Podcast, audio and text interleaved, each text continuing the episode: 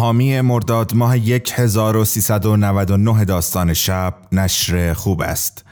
نشر خوب به تازگی در حوزه کتابهای بزرگسال شروع به فعالیت کرده و آثار متعددی رو در ژانرهای مختلف داستان و ناداستان روانه بازار کرده است. نشر خوب امید دارد با انتشار بهترین و ارزشمندترین آثار منتشر شده در بازار جهانی دروازه های شناخت و دانایی رو به روی خوانندگان فارسی زبان بکشاید و به بهترین شکل پاسخگوی نیازها، خواسته ها و دقدقه های جامعه کتابخانه کشورمان باشد. لطفاً به سایت نشر خوب به نشانی www.khoobb.com مراجعه فرمایید و با آشنایی با عناوین منتشر شده این نشر کتاب های این نشر رو به صورت الکترونیکی خریداری کنید. ارسال کتاب ها برای مخاطبین داستان شب رایگان است.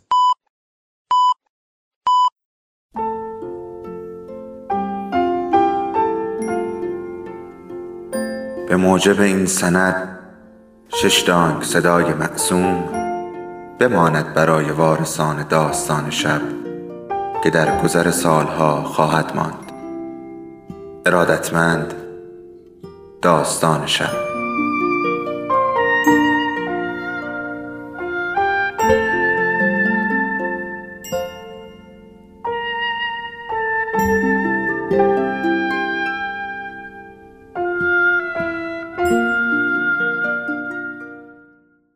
یکی بود یکی نبود.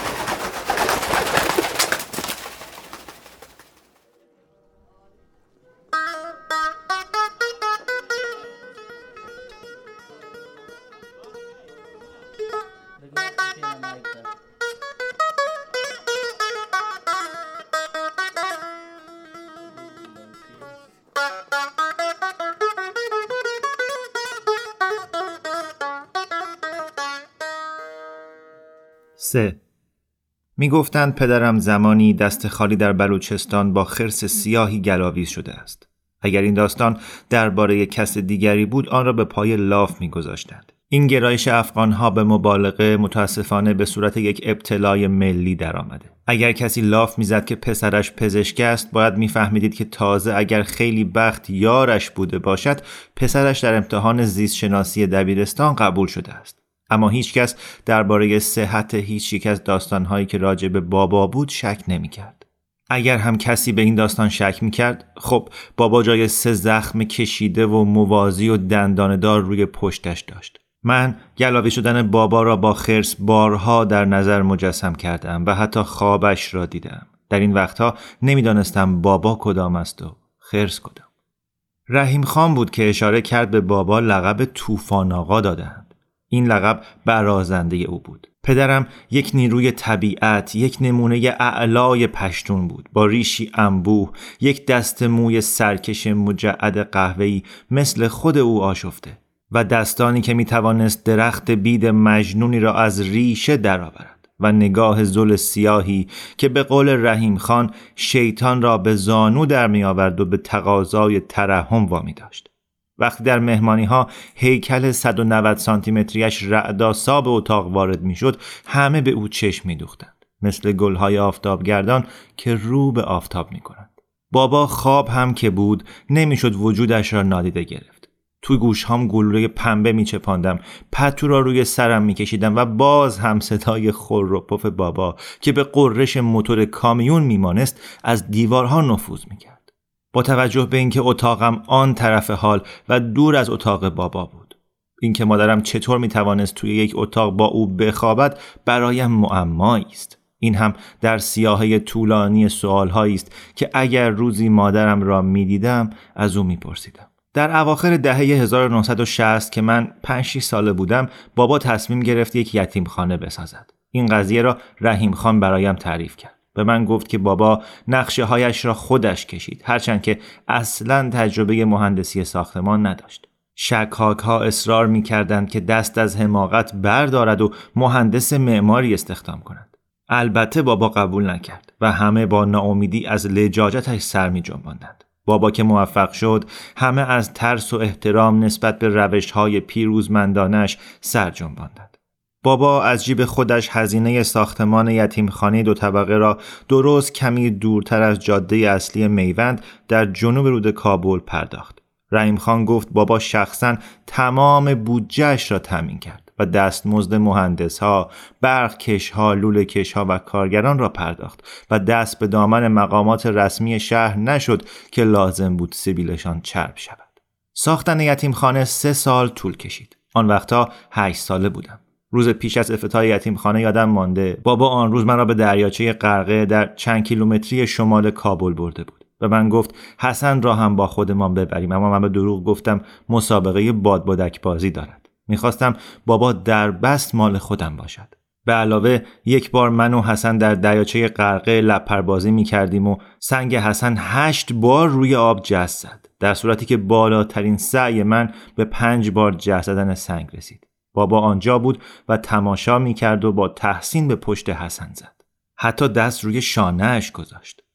لب دریاچه روی نیمکتی چوبی نشستیم. فقط من و بابا و تخم مرغ پخته و کوفته با خیارشور لای نان خوردیم. آب کبود بود و خورشید روی سطح صاف آینوارش تلالو داشت. روزهای جمعه کنار دریاچه از خانواده هایی که روز آفتابی به گردش می آمدن قلقله بود. اما آن روز وسط هفته بود و آنجا فقط من و بابا بودیم. و یک جفت جهانگرد موی سر و ریش رها کرده. شنیدم به آنها می‌گفتند هیپی. آن دو کنار حوزچه تعمیرگاه نشسته بودند و پاها را در آب آویخته بودند و چوب ماهیگیری در دست داشتند. از بابا پرسیدم چرا می‌گذارند موهاشان دراز شود؟ اما بابا قوری زد و جواب نداد. داشت سخنانیاش را برای روز بعد آماده می‌کرد. دست نویس های آشفته را ورق می‌زد و جابجا جا با مداد چیزی یادداشت می‌کرد. به تخم مرغم گاز زدم و از بابا پرسیدم این حرف که پسری در مدرسه به من گفته درست است که اگر آدم تکهی پوست تخم مرغ را بخورد همانطور آن را بیرون می‌دهد؟ بابا باز هم زیر لب قرید. به نان و کوفته که خودم گاز زدم. یکی از جهانگردهای موزرد خندید و با دست به پشت دیگری زد. در دوردست آن سوی دریاچه کامیونی قررش کنان در گوشه از تپه پیش می‌رفت. نور آفتاب در آینه بغلش می درخشید. گفتم به نظرم سرطان گرفتم. بابا سر را از برگ هایی که در نسیم ورق می‌خورد برداشت. گفت خودم صدا را بردارم و من تنها کاری که کردم جستجوی صندوق عقب اتومبیل بود. فردای آن روز در یتیمخانه صندلی کم آوردند. عده زیادی ناچار شدند برای تماشای مراسم افتتاح سرپا بیستند. آن روز باد میوزید من در جایگاه کوچک سخنرانی درست بیرون مدخل اصلی ورودی ساختمان تازه پشت بابا نشستم بابا لباس سبز پوشیده و کلاه قرهگل به سر گذاشته بود. وسط صحبت باد کلاهش را انداخت و همه زدن زیر خنده.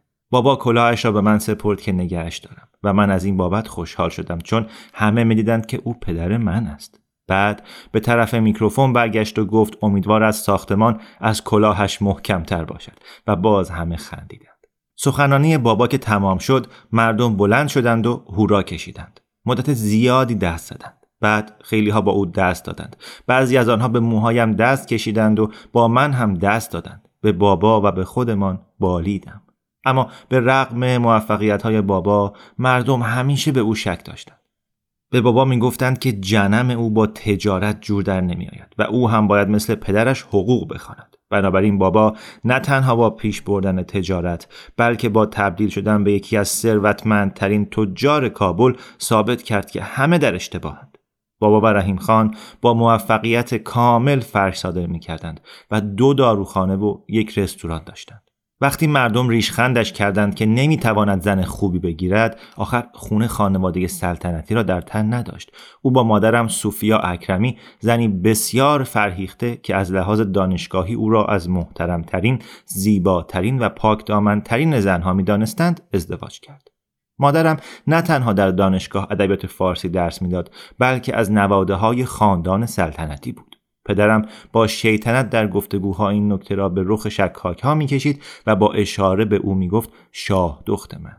جز من که استثنای چشمگیری بودم بابا دنیا را در قالب آنچه دوست داشت شکل داد. البته مشکل اینجا بود که بابا دنیا را یا سیاه می‌دید یا سفید و خودش تصمیم می‌گرفت چه چیز سیاه است و چه چیز سفید.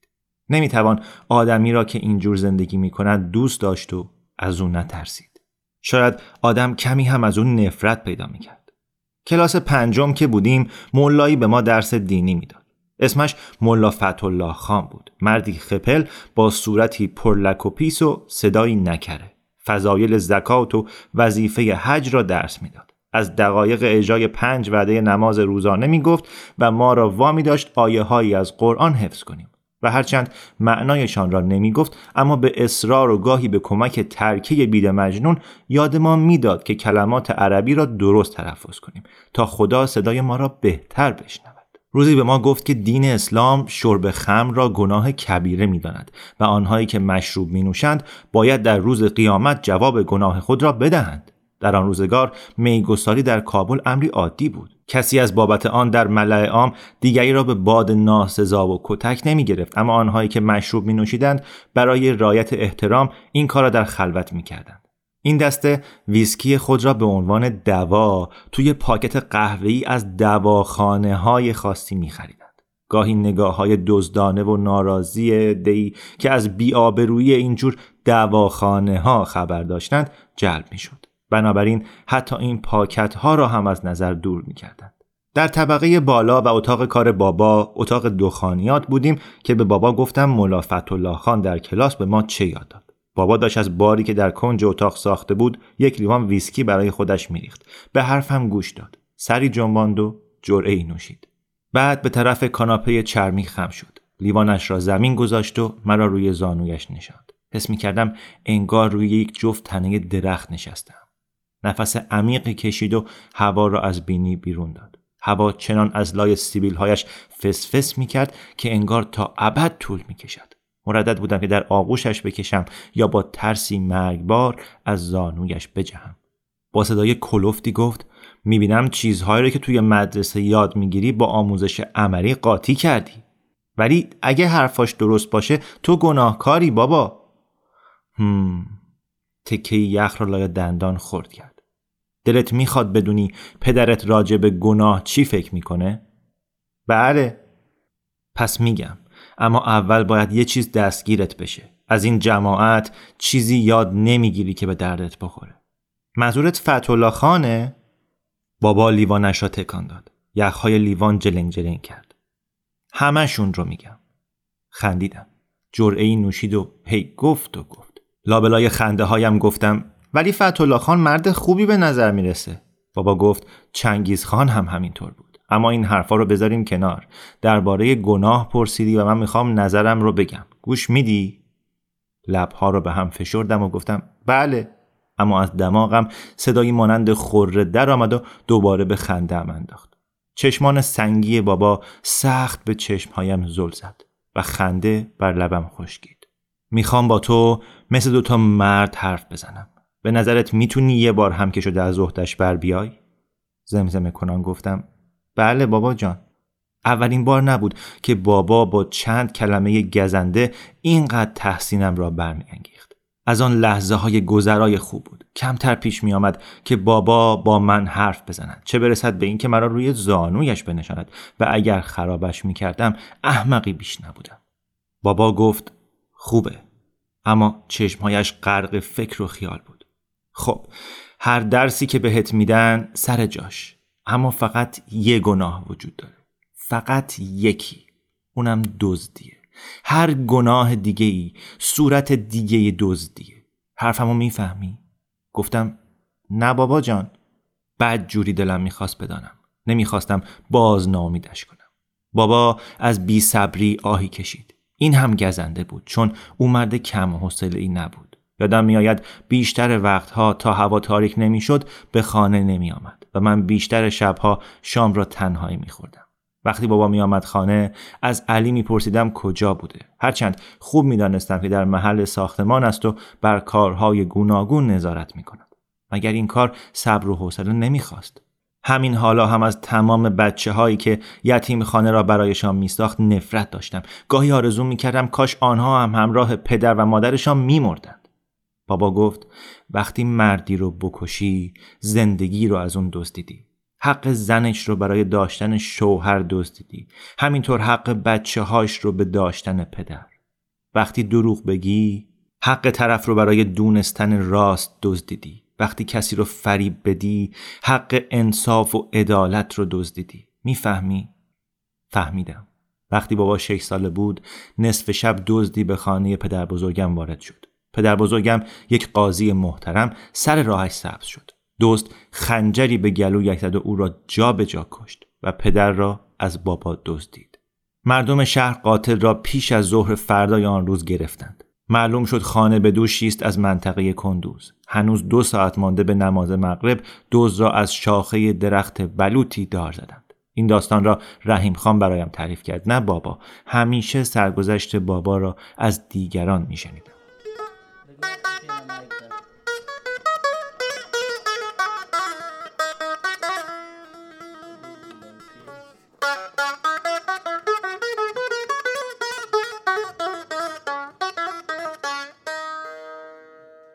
بابا گفت چیزی زشتر از دزدی نیست امیر. مردی که چیزی رو بگیره که حقش نیست چه زندگی باشه و چه یه قرص نون. من توی صورتش توف می‌کنم. و اگه سر راهم سبز بشه خدا به دادش برسه. می‌فهمی؟ بله بابا. عقیده بابا را درباره دمار از روزگار دزد درآوردن هم هیجان انگیز دیدم و هم سخت ترسناک.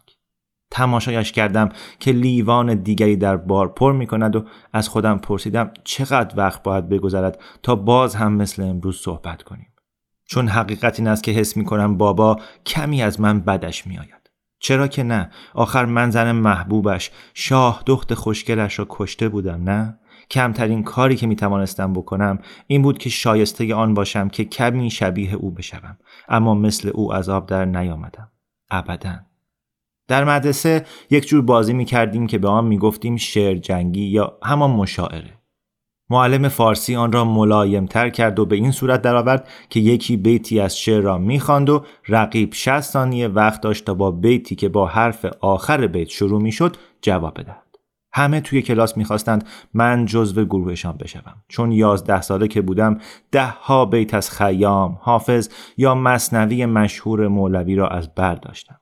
یک تنه با همه کلاس مبارزه کردم و برنده شدم آخر آن شب به بابا گفتم ولی او فقط سری جنباند و زیر لب گفت خوبه به این ترتیب از بیاعتنایی پدرم میگریختم و به کتابهای مادر مردم پناه می بردم. البته حسن هم به این دلیل اضافه می شد. همه چیز میخواندم از مولوی و حافظ و سعدی گرفته تا ویکتور هوگو، ژول ورن، مارک توین و یان فلمینگ. وقتی خواندن کتاب های مادرم تمام شد نه کتاب های خسته کننده تاریخ هرگز چندان علاقه به آنها نداشتم بلکه رمان ها و کتاب های حماسی پول تو جیبی خودم را صرف خرید کتاب ها کردم از کتاب فروشی نزدیک سینما پارک هفته یک کتاب می خریدم و وقتی قفسه های کتاب در اتاق کم آمد آنها را توی جعبه های مقوایی جا می دادم. البته ازدواج با یک شاعره یک چیز بود اما پدر پسری شدن که به جای شکار سر توی کتاب های شعر می کرد چیز دیگر. به نظرم این چیزی نبود که بابا در نظر داشت. مردهای درست و حسابی شعر نمی‌خواند چه برسد به اینکه شعر هم بنویسند. خدا به دور مردهای درست و حسابی همینطور پسرهای درست و حسابی مثل بابا در سن و سال من فوتبال بازی می‌کردند. حالا این شد یک چیزی که آدم شیفتش بشود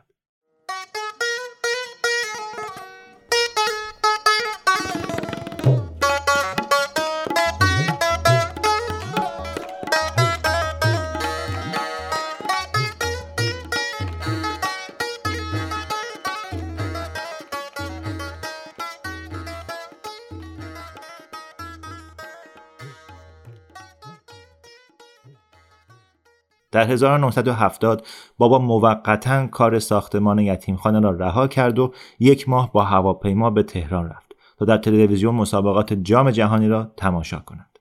چون در آن زمان افغانستان هنوز تلویزیون نداشت. اسمم را در تیم‌های فوتبال نوشت تا شوق آن را در من بیدار کند. اما بازی من رقت انگیز بود با اشتباهاتی که مرتکب می شدم وبال گردن تیمم بودم چون همیشه موقعیت مناسب را از دست می دادم یا بی اختیار سر راه دیگران قرار می گرفتم. با پاهای نزار در زمین بازی ورجه ورجه می کردم و برای پرتاب توپی داد می کشیدم که هیچ وقت سر راه من قرار نمی گرفت. هرچه بیشتر سعی می کردم دستها را دیوانوار بالای سرم تکا می دادم و فریاد می زدم من حاضرم من حاضرم بیشتر نادیدم می گرفتم اما بابا کوتاه نمی آمد وقتی کاملا روشن شد که اصلا استعداد ورزشکاری را از او به ارث نبرده ام کوشید مرا به بیننده پرشوری تبدیل کند. حتما از عهده این کار برمی آمدم نه؟ حتی المقدور کوشیدم خود را علاقه مرد نشان بدهم. وقتی تیم کابل با تیم قندهار گل زد همراه او هورا کشیدم و وقتی داور علیه تیم ما پنالتی اعلام کرد با جیغ و داد فوش نثارش کردم. اما بابا حس کرد که علاقه حقیقی ندارم و به این واقعیت دلتنگ کننده تن داد که پسرش هرگز نه بازیکن خواهد شد و نه تماشاگر فوتبال. یادم میآید بابا یک بار مرا به مسابقات سالانه بزکشی برد که در اولین روز بهار نوروز برگزار می شود بزکشی یکی از علایق ملی مردم افغانستان بود و هست.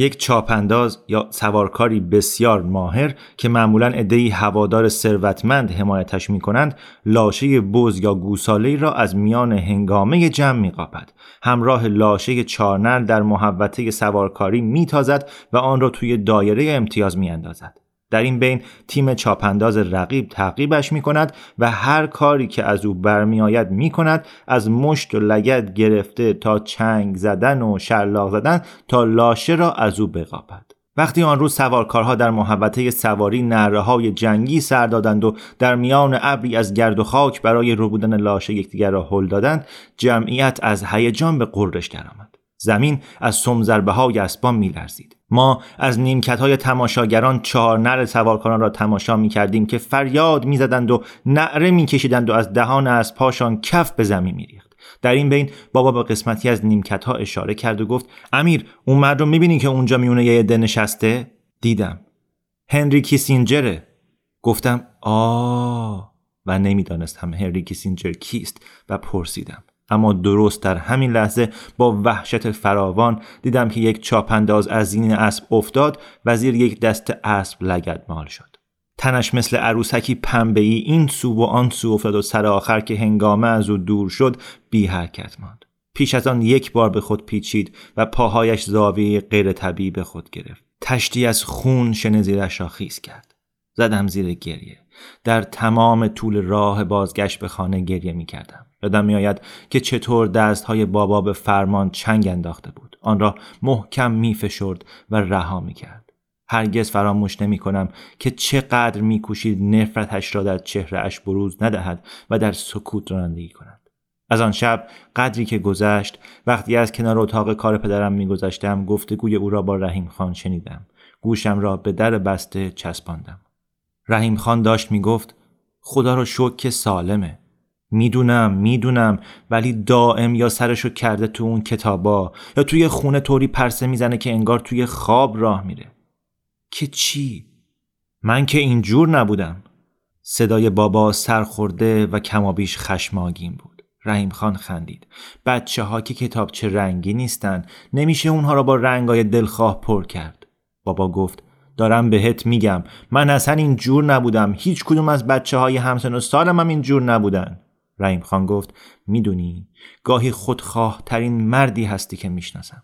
تا آنجا که من می‌دانم او تنها کسی بود که می‌توانست این حرف را به بابا بزند و قصر در برود. به خودخواهی ربطی نداره. نداره؟ نه. پس به چی ربط داره؟ شنیدم چرم صندلی بابا جیر جیر می کند و معلوم بود که در آن جابجا می شود چشمها را بستم گوشم را بیشتر به در چسباندم. هم دلم می‌خواست بشنوم و هم نشنوم. گاهی از این پنجره نگاه می‌کنم و اونو می‌بینم که توی خیابون با بچه های همسایه بازی می‌کنه. می‌بینم چطور هلش میدن اسب بازی هاش رو ازش می‌گیرن. بهش تنه می‌زنن و مشت و لگد میکوبن. می‌دونی هیچ وقت باشون در نمیافته. هیچ وقت. فقط سر پایین میندازه بود رحیم خان گفت خب خشن نیست. بابا به تندی گفت منظورم این نیست رحیم. خودت که می‌دونی این پسر یه چیزی کم داره. بله قدری پدر سوختگی. دفاع از خود ربطی به پدر سوختگی نداره. می‌دونی وقتی بچه های همسایه سر به سرش می‌ذارن چی میشه؟ حسن قدم پیش می‌ذاره و ازش دفاع می‌کنه. من به چشم خودم دیدم. وقتی میان خونه بهش میگم این خراش توی صورت حسن از کجا پیدا شده؟ جواب میده خورده زمین. بهت گفته باشم رحیم این پسر یه چیزی کم داره. رحیم خان گفت لازمه فقط بذاری راه خودش رو پیدا کنه. بابا گفت راهش کجاست؟ پسری که نتونه روی پای خودش بیسته مردی میشه که نمی‌تونه در برابر هیچ چیزی ایستادگی کنه. مثل همیشه داری زیادی موضوع رو ساده می‌کنی. گمون نمی‌کنم. چون میترسی هرگز نتونه کسب و کارتو ادامه بده عصبانی میشی.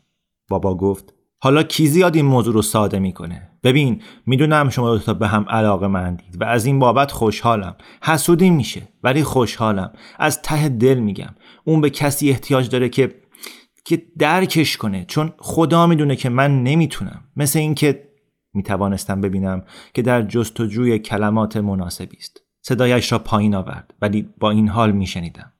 اگه به چشم خودم ندیده بودم که دکتر اونو از تن زنم بیرون می‌کشه باورم نمی‌شد که پسر من باشه. صبح فردای آن روز که حسن صبحانم را آماده می‌کرد پرسید چه مشکلی دارم. من به او تشر زدم و گفتم سرش به کار خودش باشد اما رحیم خان درباره پدر سوختگی من اشتباه می‌کرد.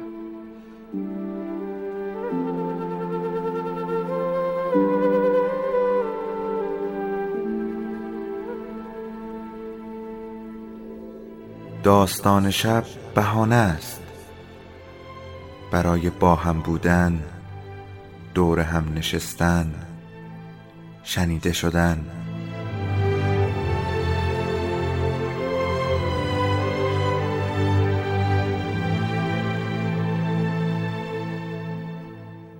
صدای افسانه ها رو میشنویم